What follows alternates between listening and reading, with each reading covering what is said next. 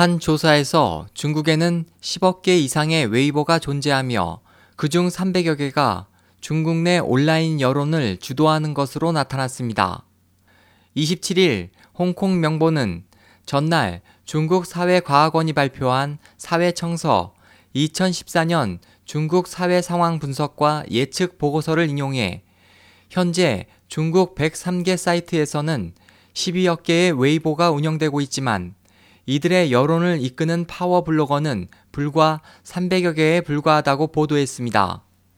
보고서에 따르면 최근 중국 당국의 대대적인 인터넷 유언비어 단속으로 파워 블로거 격인 일부 다브이 팔로워가 10만 명을 넘는 실명 인증 웨이보 사용자들이 적발됐지만 중국 온라인에는 여전히 여론을 주도하는 웨이보가 존재하고 있어 사회 문제 발생 시 웨이보상에서의 이들의 영향력은 언론기관이나 정부의 영향력을 종종 능가하고 있습니다.